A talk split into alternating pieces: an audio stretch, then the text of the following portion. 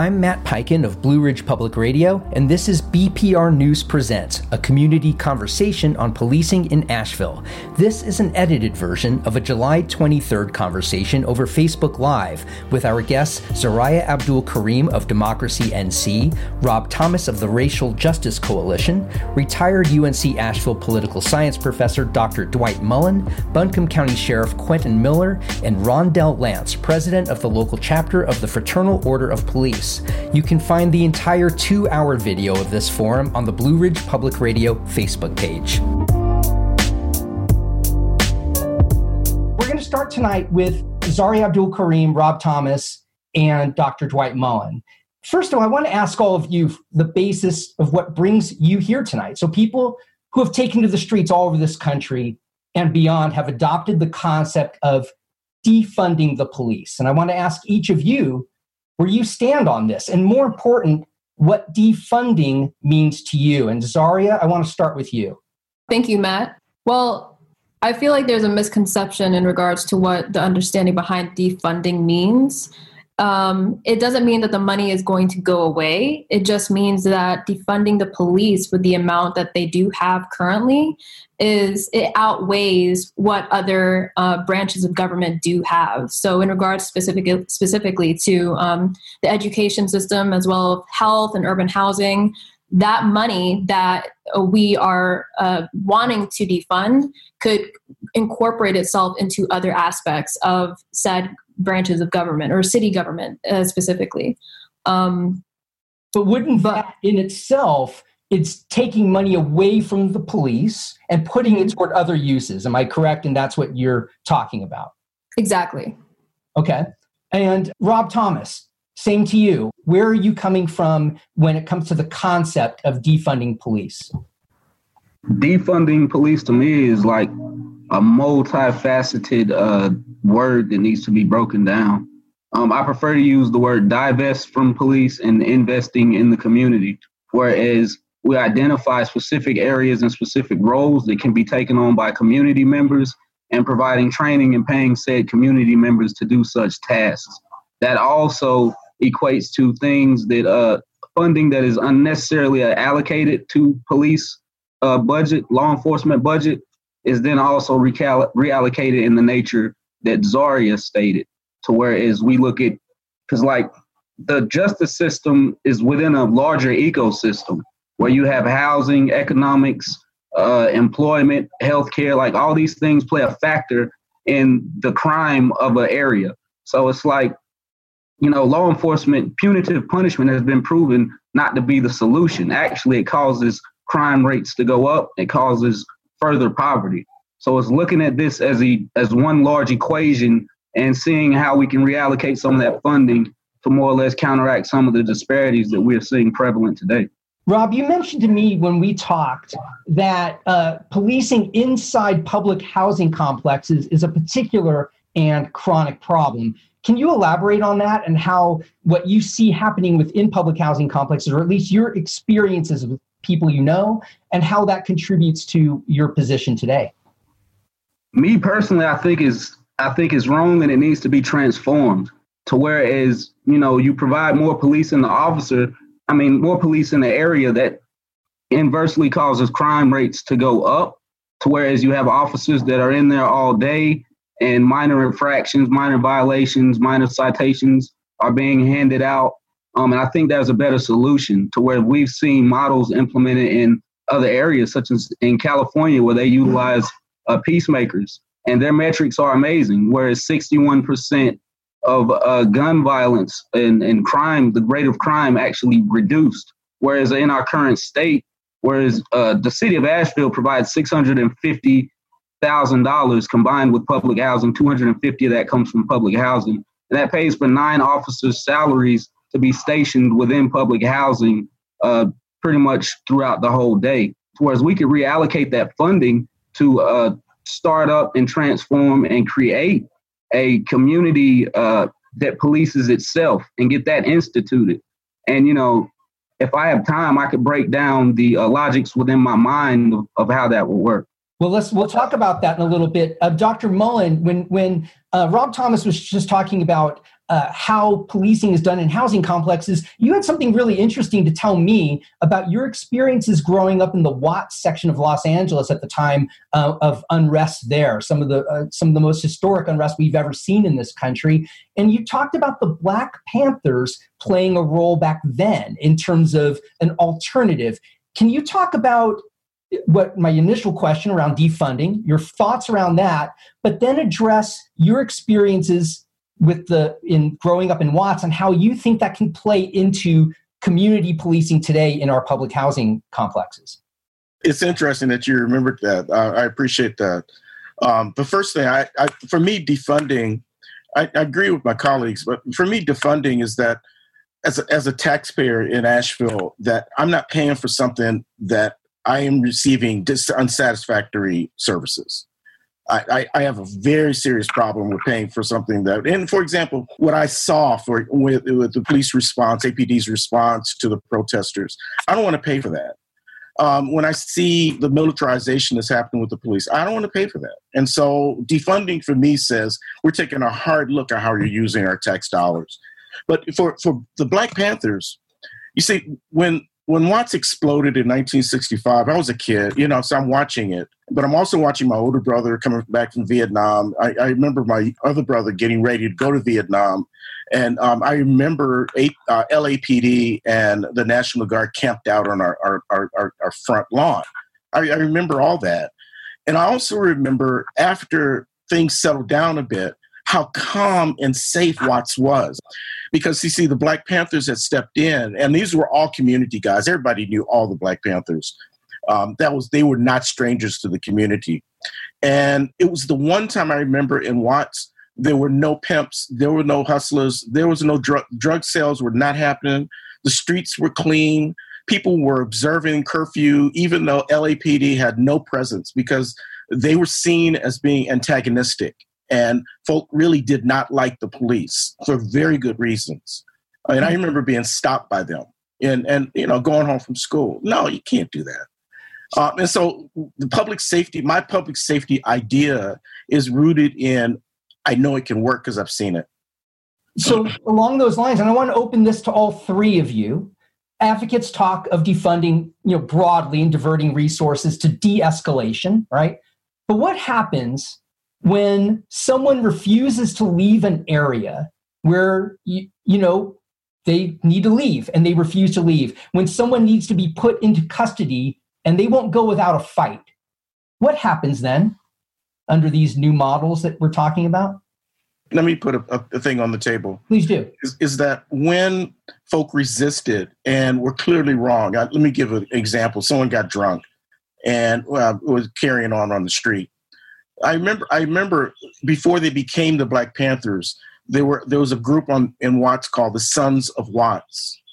And the Sons of Watts, I remember approaching these guys, these these guys that we used to call winos, you know, sitting on the corner. And they were getting a little out rambunctious. And I remember them sitting there and talking to them. And it turned out that it really wasn't what it looked like. It wasn't, it, it didn't look, it wasn't the disturbance of the peace. It was the style of conversation that the Panthers understood, that the Sons of Watts understood, and they joined in rather than squishing and arresting. So, are you suggesting then that some of the situations in which currently where people resist law enforcement, whether leaving an area or want to uh, don't want to be arrested, who does want to be arrested? So you're suggesting that under situations that you're talking about, under a more of a community policing model, that these situations would that people would be more willing to go into custody or to leave an area where they're not wanted? Rob, what do you think? Uh, Zaya?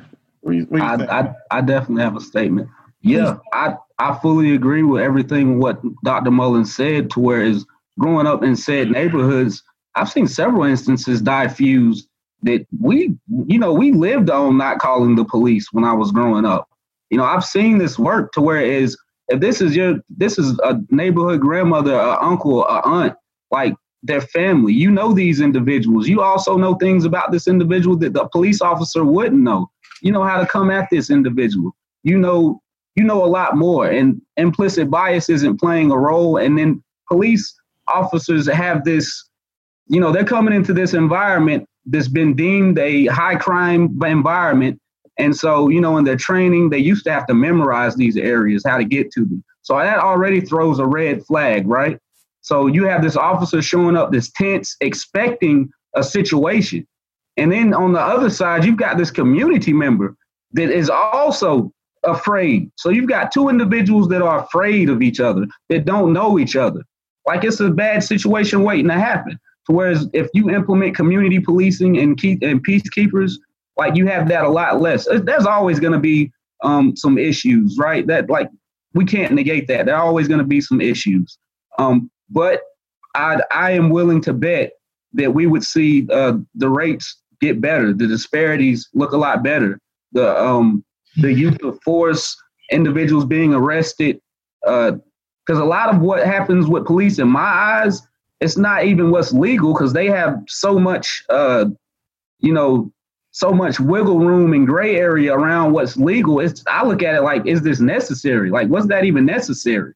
You know. Zaria, Zaria, you had mentioned to me that you felt that police officers are acculturated to view people um, with money as a priority for protection and that they've abandoned the responsibility to quote protect all and that gets to what we're talking about here in terms of where community level policing comes in versus what you were t- what we're seeing today is uh, more of a government focused government centered and employed police department how do you see this manifesting in our city in terms of that it's not about protecting all from your vantage? Explain that a little bit. So I just want to kind of uh, go back on like what Mr. or Dr. Mullen as well as Rob was saying, where their de-escalation tax- ta- tactics are are deemed they're not on the same playing field, especially when considering that there is an, a certain authoritative, uh, authoritating um, aspect at play as well in regards to how how much power the police hold on a legal standpoint, as well as the fact that those who have to follow the law, it would make more sense to have somebody who knows the community, who has that connection with the community, and are able to de-escalate a, a, situation in a way where they are not ha- where they are not in a sense of fear. Uh, going back to what you were saying in regards to um, protecting all, that is not necessarily the case because I'm going to go based off of a study that has been done a couple years ago in regards to the viewpoint of the police in regards to people of color. The standpoint that most police have is that, and this is kind of going off of a building block that police have just done historically going just it, it has progressed on top of another without the reformation that is needed to take place. Yes there has been civil rights uh, laws passed and legislative passed. However the fact of the matter is is that there is a general understanding or there is a perception that black people immediately have something bad to do or they themselves are in a position where they themselves um, are being they're being perceived in a way or they have or a said individual or police officer have has an, immediately a misconception when viewing the people on the street. You just touched on something that i think is at the heart of what people are protesting and that there's a systemic undercurrent of racism happening within policing and that that cannot be eradicated under current the way policing is done today. Am I correct in how you all three of you see that? And and if that's true, and we bring in a community policing model, does power in itself corrupt? If we put people, even from the community, in positions of power, is there is it inevitable that there will be assumptions made that there will be that power in itself having that will lead to a corrupting force. Matt, you're getting to the heart of it is that the nature of democracy is this whole question of can we govern ourselves or must we be governed? And for me, there's no question about that. is that the corrupting influence of power is always countered by the purifying influence, I think, of majority will. And and and, you, and of course you, you temper it with protection of rights and all that, but the corruption of the community, I think, is a less likelihood than the history of corruption that I've seen in law enforcement. Your thoughts, Robert, on that? I fully agree. I really couldn't say any better than what Dr. Mullins just did, honestly. Um, I would like to throw out there a study that kind of showed and proved the the biases with, within here in Asheville. If you look at the traffic stop data before written consent was implemented, to where is a large amount of African Americans were stopped, and a small portion of said amount of Americans, the Black Americans that were stopped, were actually found to uh, have contraband on them. Whereas a smaller number of white Americans were stopped, and they actually possessed a larger percentage of them that had contraband on them. Like the numbers were terrible, um, and they had been terrible for a while. Matter of fact, they weren't even keeping records of it for a while. Like this had been going on, and I understand it's deeper than that. Like the training with the stop and frisk, it's it's really deep. Um, why that happened, but the thing about it is, it happened. You mentioned uh, traffic stops, and I do want to point out, and I was going to bring this up later when we talk to our professionals in law enforcement, that uh, there was a recent two-year study conducted by the uh, journalism watchdog group called AVL Watchdog, and that of all calls that police made over this two year period, the number one category of those calls at 23% was traffic. It doesn't go into break down any details beyond that, but traffic was the number one call of all categories. Also, uh, this is another study in a three year period between 2009 2012 of all deaths at the hands of police in 17 states. The National Institute of Health found that the fatality rate was 2.8 times higher for black victims than for whites. And in the same study, black victims were more likely to be unarmed at 14.8% than white victims. So we're going to talk about that when we have our law enforcement panel. Lily, are you seeing anything uh, from comments or questions uh, from our viewing audience? The viewing audience is really interested in talking about um, how to build trust within communities and what that would look like in a different system or even within the current policing system. Um, could you all talk a little bit more about the, the solutions that you're thinking about? Around building trust specifically. Yes.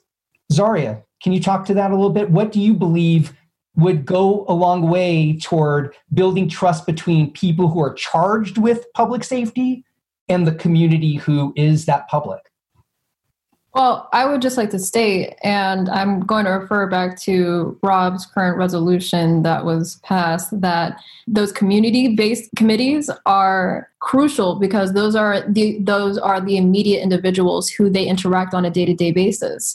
Those are the ones in which they are able to have an immediate, like a direct conversation, rather as opposed to just getting a forced and or a um, just demanded a way to go about life so when having those immediate conversations, those direct conversations with those set committees, it is easier for to get a general understanding of said committee or said uh, communities understanding of where they want to see their safety in terms of like getting a, a broader aspect. Like it is a harder it's harder for the sheriff uh, department and or off or police department to grasp that general understanding because they are they are not the ones who are uh, interacting with those individuals on a day-to-day basis.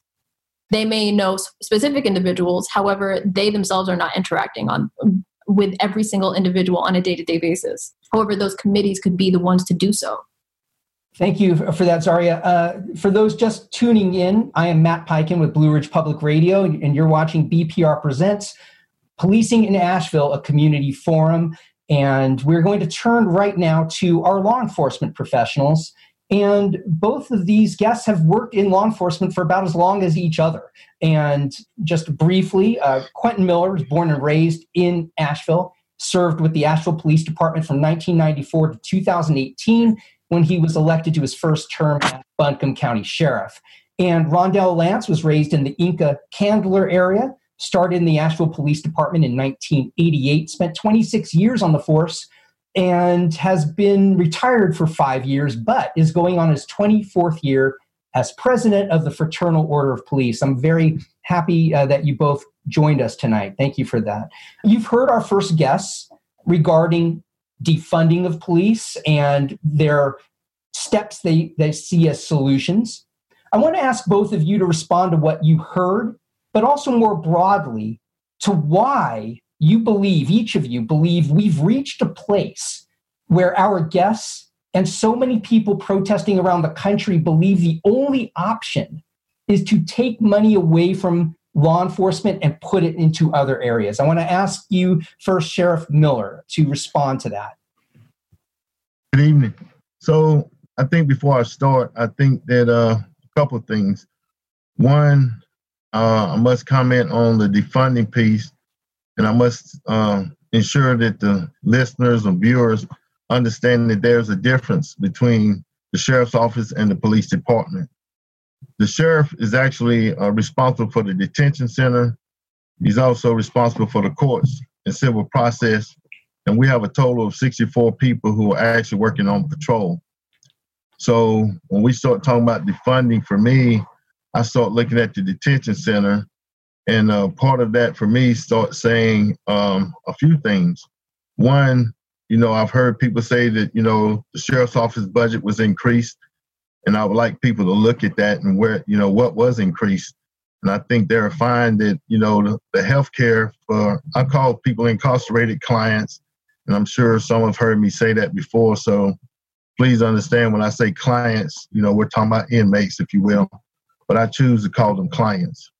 So the health care for the clients um, increased, and that was uh, increased about $400,000 that was increased and some of that is the medical care that they receive. Uh, of course, the food and housing, all that goes into that, you know, that that space. And so that was uh, the increase was something that was actually, uh, I'm gonna tell you, unavoidable. Uh, we did negotiate a better, in my opinion, a better contract that we're talking about how many people that are incarcerated, and then that would then predicate an increase if we get to right now it's like 320 330 people that's incarcerated. And prior to covid that number was 570 580 we was uh, getting very close to capacity which is 604 so as long as the numbers stay down and when i say the numbers stay down the clients you know that enables us to be able to do other things for us programming and you know we're doing things within the uh, detention center as far as you know medical assisted treatment for folks who are there who are I call it a sickness. And some of you may have heard me say that too about the substance abuse. I believe a lot of that is a sickness, along with the fact that uh, we got to also look at mental health. And so I've said this and I'll say it again that uh, a lot of services that we're able to assist our clients with while they're incarcerated give us opportunity. That is when, in my opinion, they need to be helped because at some point, I think this is the time when they are they are most sober, if you will. A lot of that would speak to that for is uh, the funding, and I would you know be resistant. One part of that is because of if we cut back on the medical assistance that we're rendering in there, that would be a challenge for me. In addition to that, I'm gonna move to our courts where again the sheriff is responsible for the courts, you know, security courthouse. We also have to serve civil papers, right? So a lot of things I do hear the outcry, if you will, for defunding.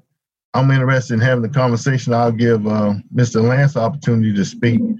Sure, I do want I do want to point out though that everything you're talking about, and as laudable as some of those those efforts are, they all are happening once someone is in custody. And I think what a lot of people are protesting about is everything that leads up to getting into custody and so the deaths that have happened and some of the violence that has happened on our citizens and citizens around the country. And I think that has been visible to people. It's before anybody ever goes into incarceration. So I just want to point out the difference there. I hear you about funding the funding of programs that are designed to help the people you call as clients. I, I totally understand that, but I just want to draw that distinction. So, what I would also tell you is, you know, my platform was talking about a community of we. And when I spoke, speak to you about the community of we, we talk about how do we change the mindset from that of warriors to guardians, you know, from intimidators to protectors. And we have to get out of the mindset of us versus them. So by all means, you know, this is not just a one piece of a conversation. I just want people to understand when we start talking about defunding, what that really means for the sheriff, right? But when we, uh, I would have to agree. I'm gonna go ahead and talk on it because you've kind of led me into it now. I think if we really uh, want to have a conversation, I think we have to have a conversation when we're gonna be honest. And when we start being honest, I think you know I've said before these conversations will hurt and when I say hurt, you know, I will tell you that when I looked at the, you know, incident in Minneapolis, you know, I came out, I made my statement that, you know, we couldn't condone that type of behavior, nor would we condone the behavior of people, uh, unpeaceful protests, if you will. And I've also said I, I'm in support of people protesting as long as it's peaceful. And again, when we start talking about how do we go about doing it, it is about building relationships. It is about building trust with our communities. And you know, for me, I've been in Asheville. I'm born and raised in Asheville. I spent you know my 11 years in the military. When I come back, when I spent my time in the Asheville Police Department, you know, I spent the times in these communities of color, if you will. And um, you know, I would like to think that I did build trust in uh, you know relationships, you know, with folks that uh, lived in these outlying areas, if you will. But also, I want to be uh, clear that I want to talk about how we we we talk about a duty to intervene from law enforcement. I think we also got to talk about this community uh, response today. They meaning our community has to be a part of us, and our community has a duty to intervene. And some of that intervention is the protest. So when we uh, have these conversations, I'm I'm ready to listen. I'm ready to talk. I'm ready to do whatever's needed to make this move along. But I don't want us to have this conversation and these other things that's going on without us actually making something happen. You know, with where we are. In other words, I've been here in law enforcement over 30 plus years, and I I go back to uh, Rodney King. You know, for us who are old enough to remember that, we remember the type of uh, I'm call it a beating because that's what it was, right? And we you know we felt the changes were made and we would never be here again. Some 30 years later we're there again. And so yeah. I'm just saying for me his uh beating if you will was in vain if we're not willing and ready to make a step. Rondel lance thank you so much for your patience and thank you again for joining us tonight. You uh, have heard what our guests had talked about earlier around their concepts of defunding. I want to ask you the same question I asked uh, Sheriff Miller, both where your thoughts are around what they said and why you believe we've reached this place where people are asking for this, regardless of the rationale behind it or the specifics or lack thereof around defunding, why we've reached this place from your vantage. Well, why we reached it is it could be a big, long discussion. But if you say we need funding for these other programs, I want the people to understand why all of a sudden they want to take the money from police, not from not uh, go to the legislators, ask for more money, not do take the money from somewhere else. They want to take it from police. So this is a national narrative that's put across the country. It's not something that people in Asheville just come up with or somewhere else. It's a national narrative to try to demonize and tear down law enforcement. If you need funding, go to your legislators, go somewhere else. But you notice they're not asking for funding for these programs. Their biggest issue is take it from the police. And the biggest talking point that is they're being used, but we're not going to defund, we're going to re- reallocate the money somewhere else. People know that's the exact same thing as defunding. You've got programs, great programs in Buncombe County. Buncombe County is probably one of the best as far as having programs, social networks. So it's not about trying to help those programs. There's plenty of money for those programs, but notice what the narrative is: take it from the police. Take, and it's all about tearing down law enforcement, tearing down law and order in, in our uh, city. And that's my opinion. Because you take away funding. You're taking away programs that law enforcement officers need to help the community. You're taking away training for law enforcement. You're taking away modern equipment. They want us to have cameras and everything on. That costs money.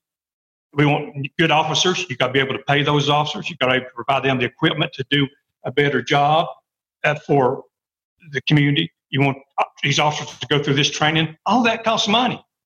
And the money's there. So why take money away? You're going to uh, harm your community more because the, the police officers will not be able to do the programs. We've done programs in every housing complex, every community. We have picnics, we feed, we take, we do programs. I've been involved in them. Sheriff Miller, I've worked with him on programs. Law enforcement is making an effort to reach out.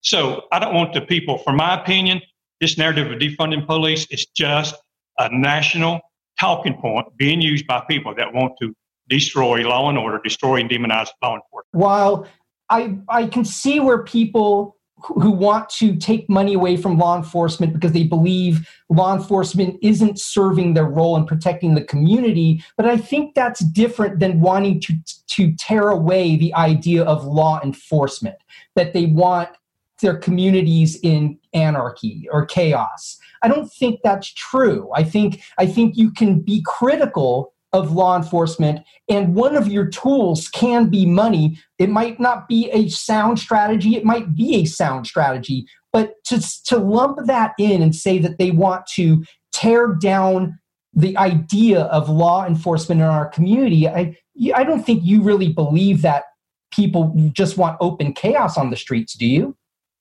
Well i appreciate your opinion and you thinking what i think Yes, I do. This group that's pushing this, which is only two or three percent of the people, some people do. Some people want law enforcement uh, demonized. They want, they do not want law and order. That's a small percentage, but they are the ones that are saying defund the police. Let's do this and do that. Seventy-three percent of the nation, the last poll that I read, were against defunded police.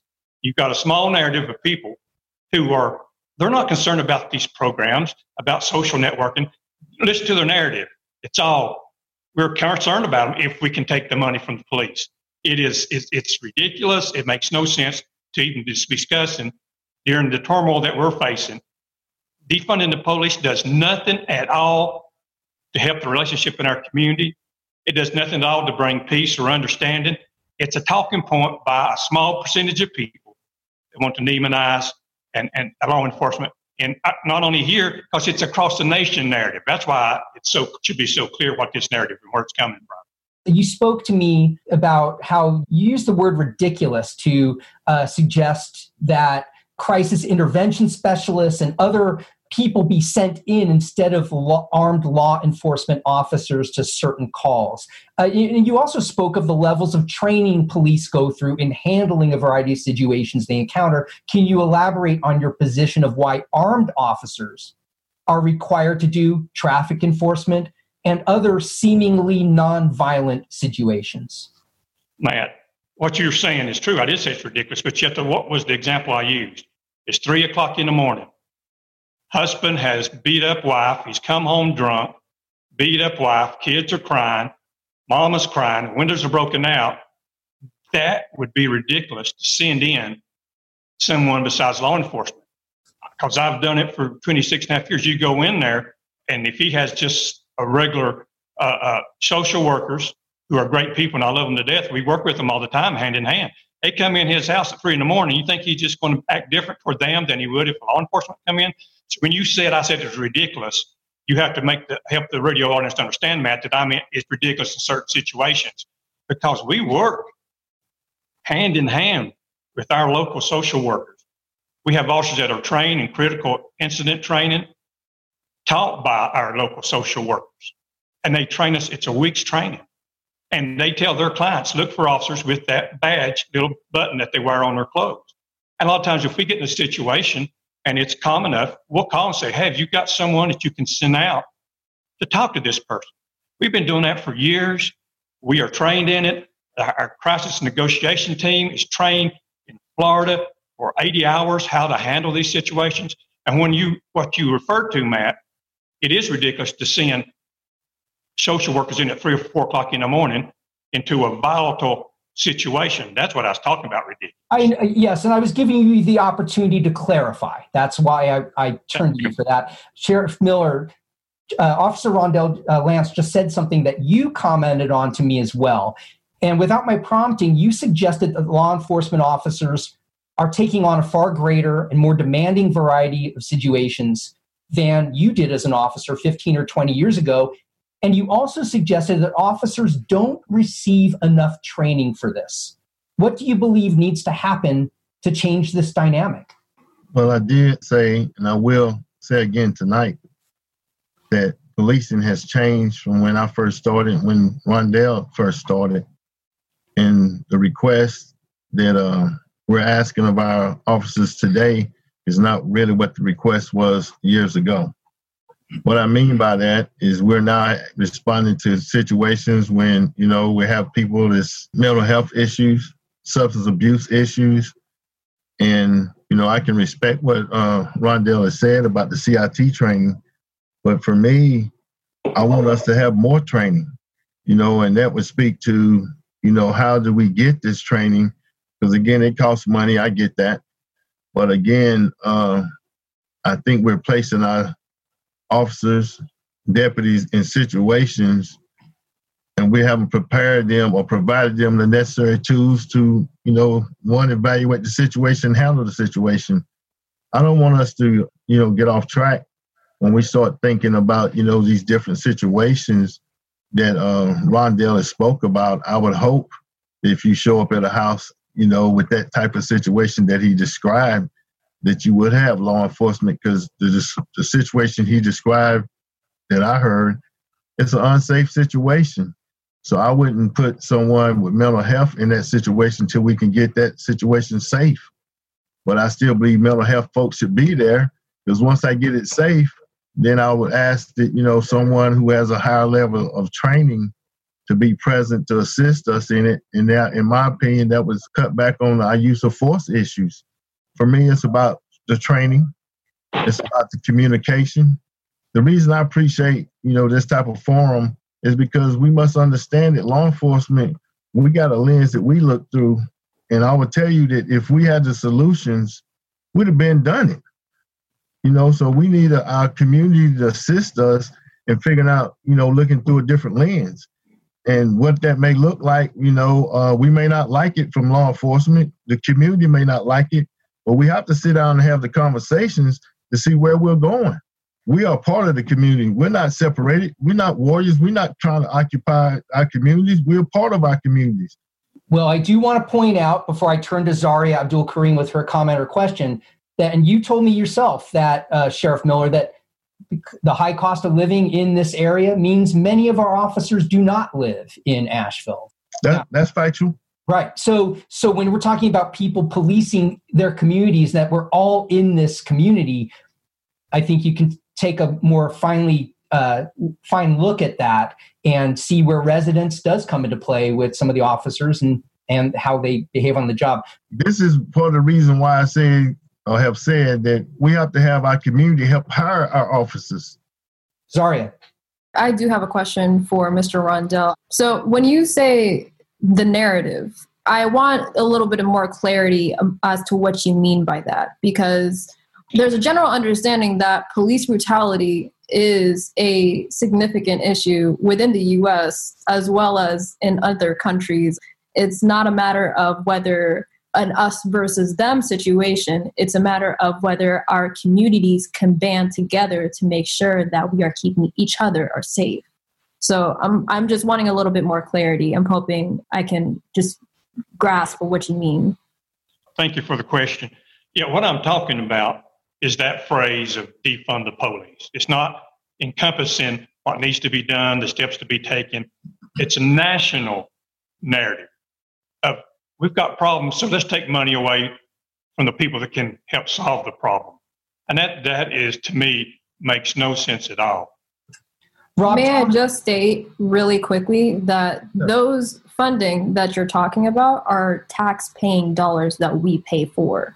So when we're talking, and as someone who has protested and who has been in the streets, I would just like to say that the unnecessary amount of militarization that has gone through, that has that we have faced as individuals, when there was peaceful protesting and nobody was enforcing any any one individual to antagonize the police, we're just wanting to get our statement across. So, and I hope that there is an understanding as well that that is what this forum is for to grasp that understanding amongst each other as well. What we're what we are suggesting are alternatives to what you are saying as a general narrative. Can I comment just quickly? Sure, Rondel. I like the statement that she made was, "We pay taxes. We don't like what's going on." I pay taxes. Thousands and thousands and thousands and thousands of other people pay taxes and they don't agree with what's going on or agree with her narrative. That still then becomes a policy question, right? So people who pay taxes who feel one way, people mm-hmm. who pay taxes who feel another way, they debate in the public square. In this case, it's protests around the country because people who feel they don't have a voice in government are taking to the streets to be heard as a collective because they feel powerless otherwise. That's how they're getting their policy positions out there.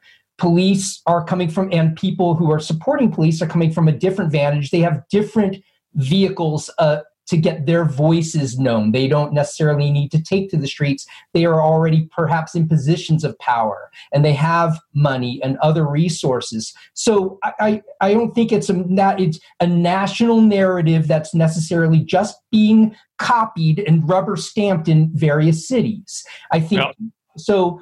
Eh, you know, everybody. I Matt, I do. I think it is being copied across. We can see it. It's being copied across the city. It's being rubber stamped across the nation. Rob, I want to turn to you. I know you wanted to say something, Rob. Ooh, I would I would like to say a lot. I'm I'm gonna try to keep this as brief as possible.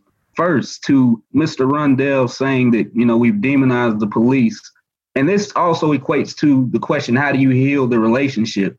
You can't heal what hasn't been revealed. To whereas individuals such as Mr. Rondel Lance uphold the narrative to where police are, you know, this great organization that has always been great. And it's like you look at the history, uh, you know, after 1865 when slavery ended and how it started out as slave patrols and how it evolved and kept that same culture within it.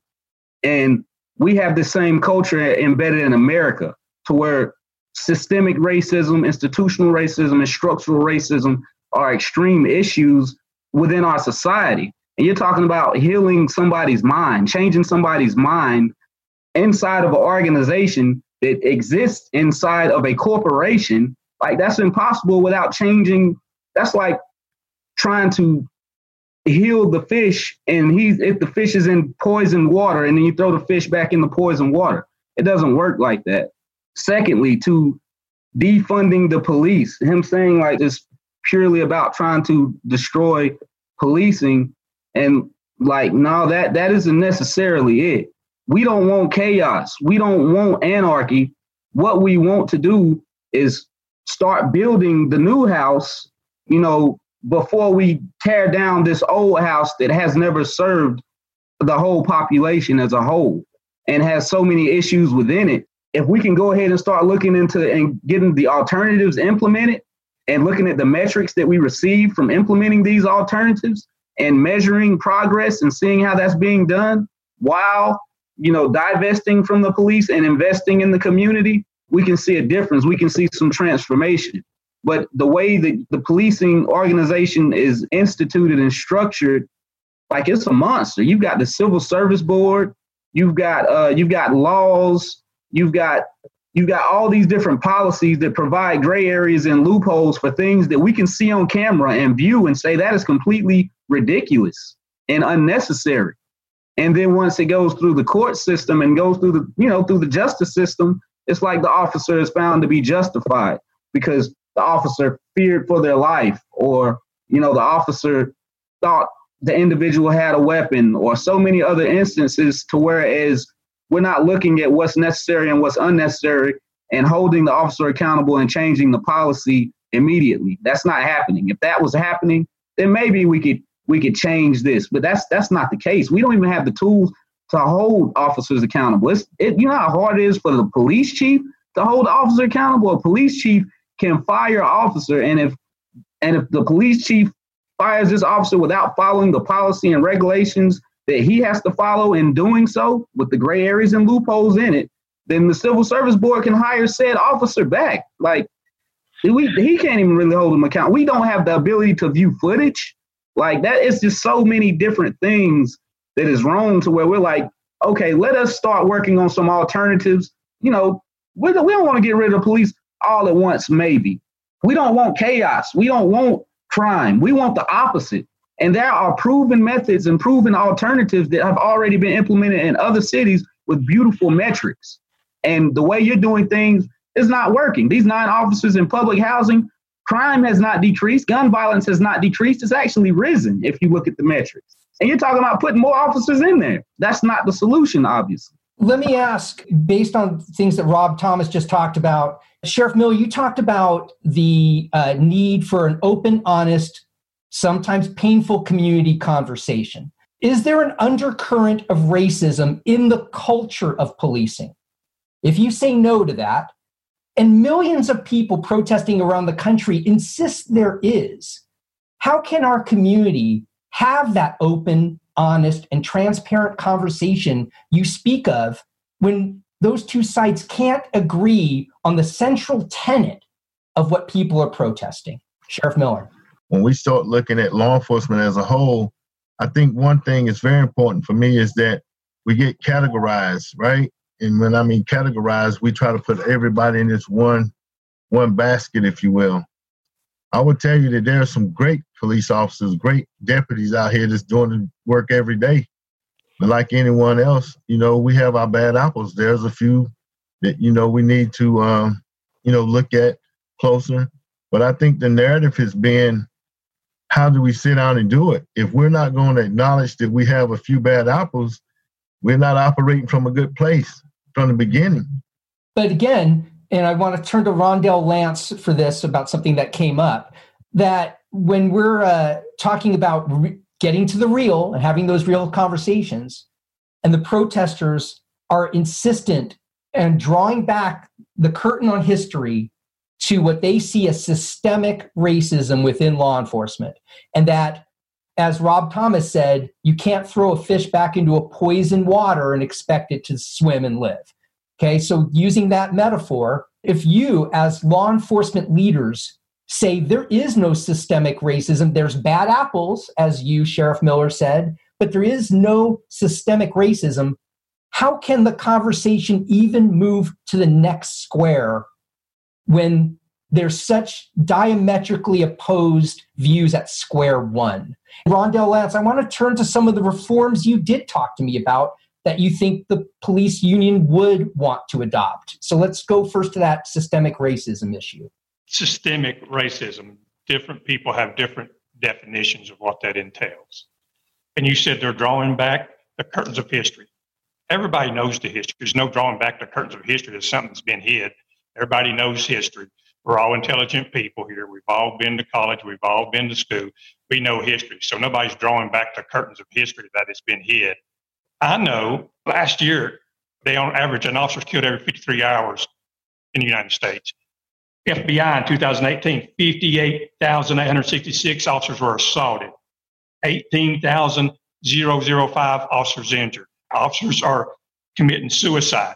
So I'm concerned also. I'm concerned about the officers that are being shot and killed and assaulted. And my concern as president of the FOP is seeing my brothers and sisters in law enforcement being killed across the United States. It's not all one sided, it's both sides. And it's going to take sitting down with people that are willing to have open minds and discuss the issues.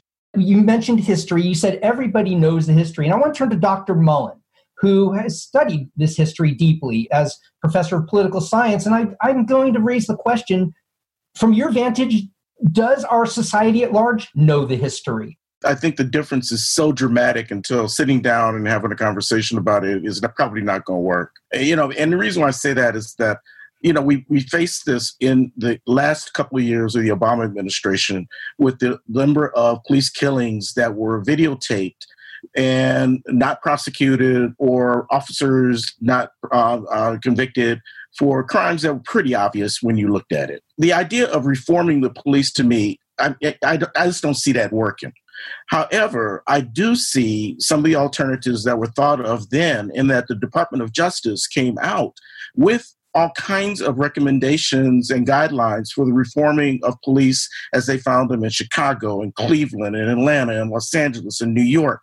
I mean, and, and I would think that that could be the beginning of a conversation here in Asheville. That's only the beginning of the conversation. I think that that's a holdover until we as a community decide what is public safety and how that can be constructed out of replacing this thing that I don't see working at, in, in terms of being reformed yet again. Rondel Lance, you'd mentioned to me about some reforms that among them you mentioned eliminating the measurement of an officer's performance by the number of tickets they write. And that this is a particular pressure point for officers working in public housing complexes. You you stopped short of calling it a quota. I asked you, is there a quota? You said no. But by the same token, you said they are. There's this measurement. You'd like to see that changed. Can you elaborate on that and other reforms you think are workable within the current construct of law enforcement? And I've been saying this for years. A law enforcement officer is judged so often by how many arrests you make, how many people you put in jail. And that means you're a good officer. Uh, we had a, a called Augment that we'd work downtown for extra money on our days off. I would go downtown, talk to people from all over the country, talk to people at Pritchard Park. But at the end of the shift, my lieutenant will know how many tickets I wrote or how many people I put in jail. And I'd say, well, none. And I was told, if you don't, if you want to keep working augment, you need to write tickets and show stats. And the same thing happened when we were, uh, since 1998, Asheville Police Department has been inside our housing complexes, four floors, two at a time. We got a housing team. And when you worked housing team also for extra money, you were gauged whether you can work it by how many tickets you wrote. Now, I could go into Pisgah and Deaverview and spend all day talking to kids playing ball, but if I didn't put nothing down, that wasn't considered good enough. Did you not write a ticket? Did you not make an arrest? Same thing downtown. I worked downtown, was on the bike team, and we'd talk to people, but if we didn't make arrests, we was viewed as, as we didn't do our job. That mindset has to change, and I think a lot of that was what Sheriff Miller, when he ran, addressed we use different terminology. I, I, you know, we need to be more, peace officers than we are enforcement officers. And law enforcement don't want to be out here writing tickets and enforcing law. You have to go to court on your day off. You stand, uh, you know, can be complained on. We would love to be. If you want us in the housing complexes, don't judge us by how many tickets we wrote. Judge us by how many people we talked to, how many houses we sat down and talked to. So that's a major change across our nation. I think that has to be done in law enforcement, especially in this day and time. I think right there, um, you've hit on something that I think probably there would be unanimity, I, I imagine, among our panelists here. Uh, Zaria, you had a, a question or comment? So I keep hearing that we need to have a broader conversation around racism. Racism does exist. Racism does exist on the basis of police, especially since the beginning of police was based on the fact that they were supposed to be slave catchers. No, you're totally wrong. It started in France. I've got, it started in England, up north. In America. Up, up north of in America, yeah, but we took it from England and up north in America. They were not uh, so many slaves up there as there were in the south. But you don't think they didn't have law enforcement up there? Law enforcement in the north wasn't to capture slaves. So that's a false narrative to say law enforcement. Let's ask our, our history uh, professor, Dr. Dwight Mullen. And Not that we're going to solve this in one. Questions, what he said, Matt. The origins of the police departments in the Northeast and in the South were two different origins. The origins in the North were definitely out of England, out of Europe, and they followed those township models. The policing out of the South was absolutely predicated on slave militias, and that enforcement of the code was done locally. And it was and it was always enforced with the idea of law and order meant the control of black people. That's what it meant. And it hasn't changed. Rob, you have a question, Rob Thomas. Yes, I mean the issue is, is very clear here, right? Where is you have an officer who is defensive, and you know I'm not too much for taking up for law enforcement, but you can see the difference in Quentin Miller's responses and Mr. Lance's responses. It's hard for me to view like bad apples and good apples because say like you, Mr. Lance, you were in police force for what, 32 years, I think. So you're telling me within those 32 years you never witnessed any type of police brutality, any type of wrongdoing by other officers? And how many, if you did, how many of those officers did you uh, write formal complaints on and get something done about them? Oh, quite a few. I've had I've had officers come to me had been in trouble, and I said the best thing for you to do is is to get out of law enforcement. You don't need to be in this job. I've addressed that issue with officers my whole career, and I prided myself on doing it and doing it the right way. And I've had to, as a sergeant, I've had people come to me and, and uh, complain, and I told them that uh, the officer was wrong in their actions, but also would strongly defend them when they were right in their actions. So, as FOP president, I've had them come to me say, "Hey, I've got caught doing this, or I've been complaining about this. Can you help me?"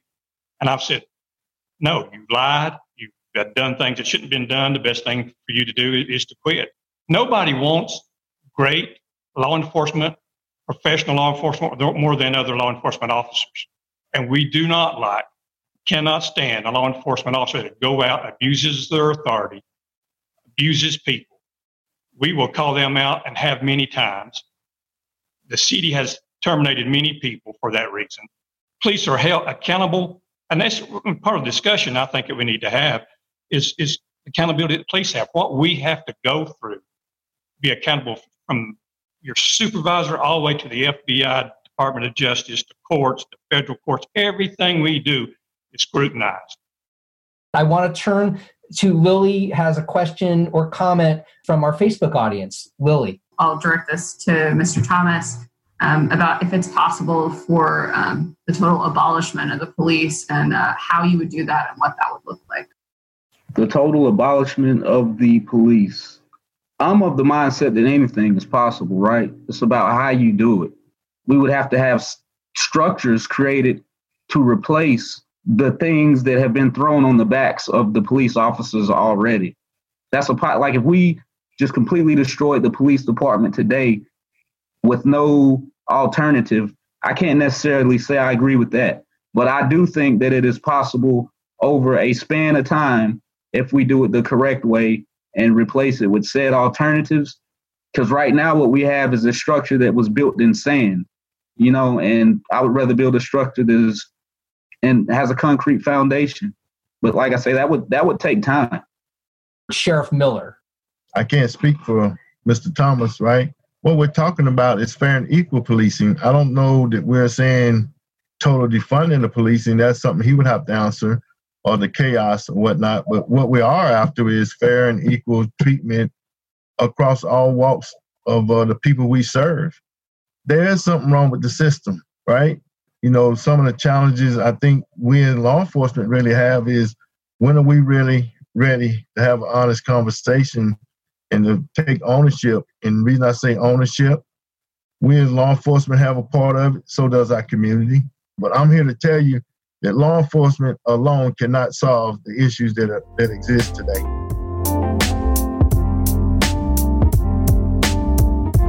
You've been listening to BPR News Presents, a community conversation on policing in Asheville. I'd like to thank our guests Zaria Abdulkarim, Rob Thomas, Dr. Dwight Mullen, Buncombe County Sheriff Quentin Miller, and Rondel Lance, president of the local chapter of the Fraternal Order of Police.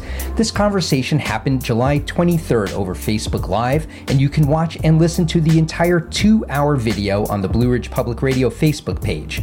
I'm Matt Peiken. Thank you for listening.